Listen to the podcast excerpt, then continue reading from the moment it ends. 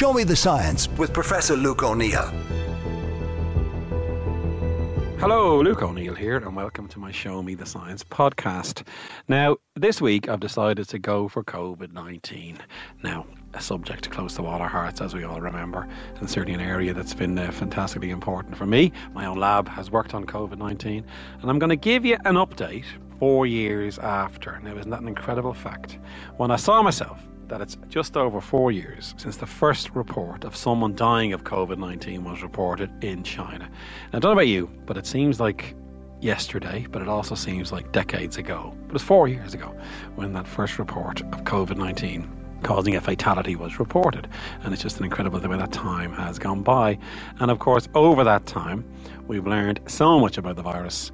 And I'm going to give you an update now on where we now stand, basically. And there is a real, there are real updates here, because in, in case you don't realise, even though I'm not banging on about it in the media every week anymore, science keeps examining COVID. There's lots and lots of research happening all the time, um, and new things are being found out. And I'm also going to cover for you what the unknowns are, and then speculate on what we should do should another pandemic arrive and what we learned from COVID.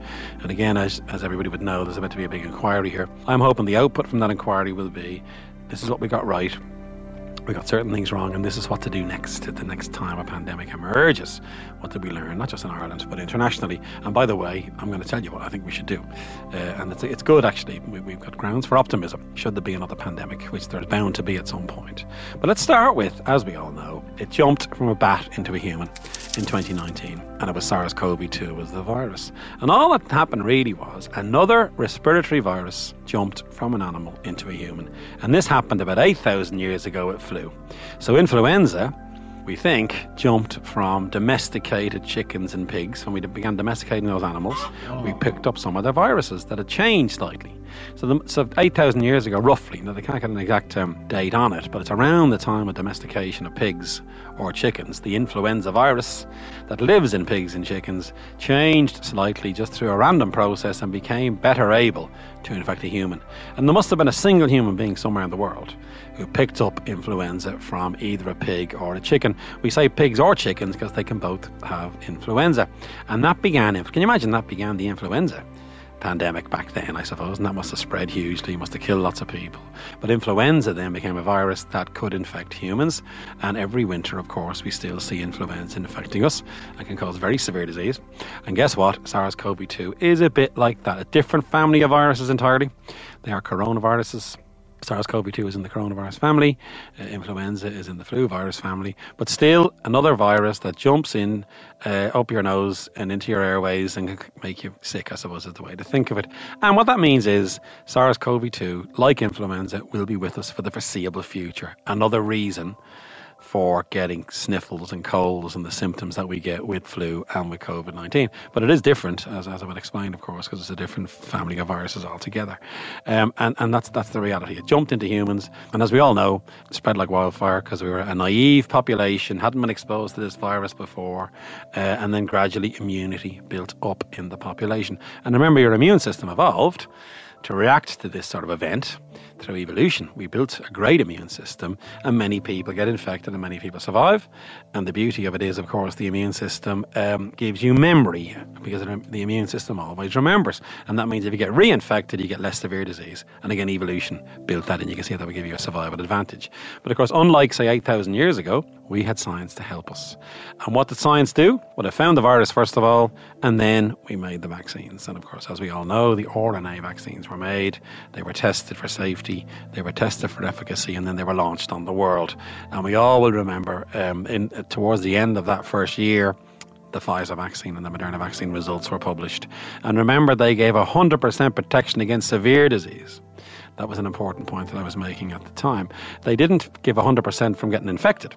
But in those first trials, nobody developed severe disease who was vaccinated. And that was a very important finding for protection because you really want to protect against severe disease. Mild disease is less problematic, obviously, you're not going to die.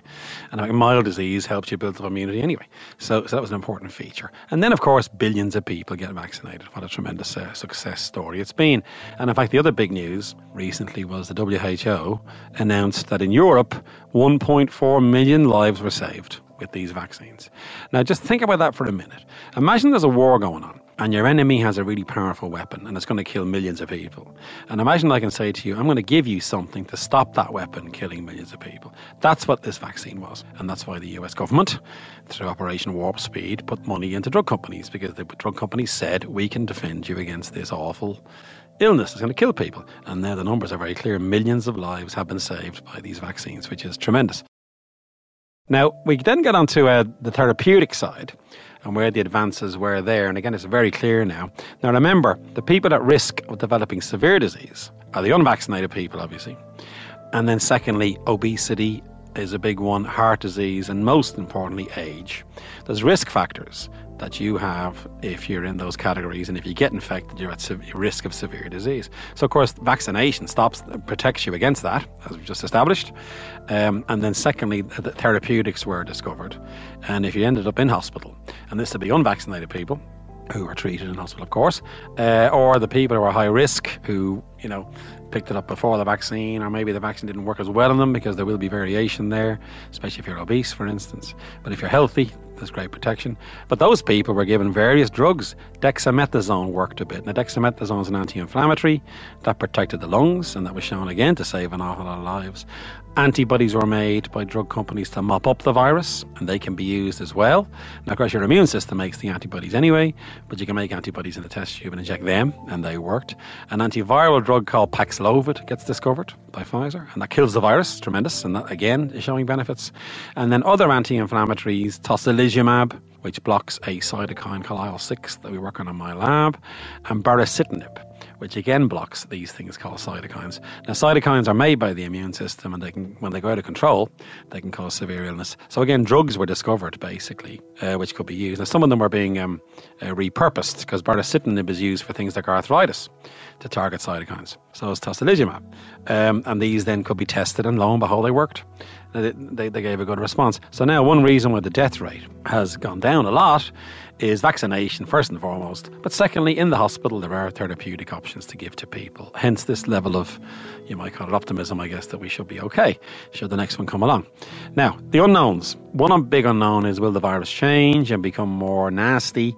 There's a risk of that, but now we know the immune system will still probably stop you getting severe disease, even if a new variant crops up. You might catch it and get sniffles and a few symptoms, but your immune system will stop it progressing into severe disease. That's the good news there. There's less fear about a new variant basically cropping up.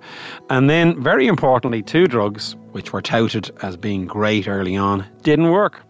One is hydroxychloroquine. That was recommended. People said that would work. Lots of people said that. Very prominent people, including Donald Trump, advocated for it. And guess what? Not, not only does it not work, but, but, but last week they revealed if you take hydroxychloroquine, there's an in, increased chance of death if you've COVID, 11% increased risk of death. So that's a bad one. Uh, ivermectin, another one that kills parasitic worms, that was tried as well, and that didn't work. And that's why we need the double blind placebo controlled trial done properly to test these things. There was a reason to do those trials because hydroxychloroquine can be anti inflammatory for example, in lupus. And ivermectin in a test tube seemed to do things to the virus. So it was worth testing them, but then didn't work. So you shouldn't they shouldn't have been advocated for until, especially if hydroxychloroquine turned out to be dangerous. And then so so that we can rule those out. So basically, where we're at after four years is we know what works and what doesn't. The vaccines, first and foremost, anti-inflammatories, antivirals, all are great weapons to use against SARS-CoV-2. Now, what about the next pandemic? Well, of course, there's a chance of another coronavirus, a brand new one coming along. SARS CoV 3, there I mention it. What will we do then? Well, we'll make an RNA vaccine very quickly, and we can do it within three to six months now. That's tremendous. Um, secondly, we know the virus is spread on the air, so we give out masks, N95s. Remember, effective masks like N95s do actually work. We look at ventilation, being a very important feature as well, to try to make sure that's up to scratch in our schools, and our hospitality settings.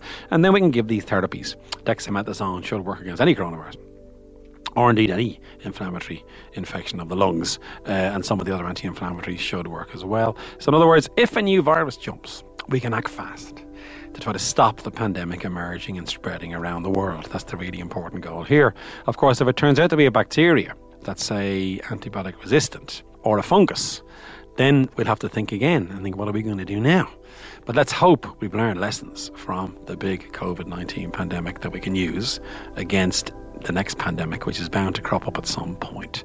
So, again, we've learned an awful lot, and science keeps working on this. There's massive efforts, for instance, to make it even better vaccine that will stop the thing spreading. The current ones don't really stop spread. Uh, that'll be tremendous. Or maybe a vaccine, we just need one shot and not lots of boosting, and many people to find those vaccines.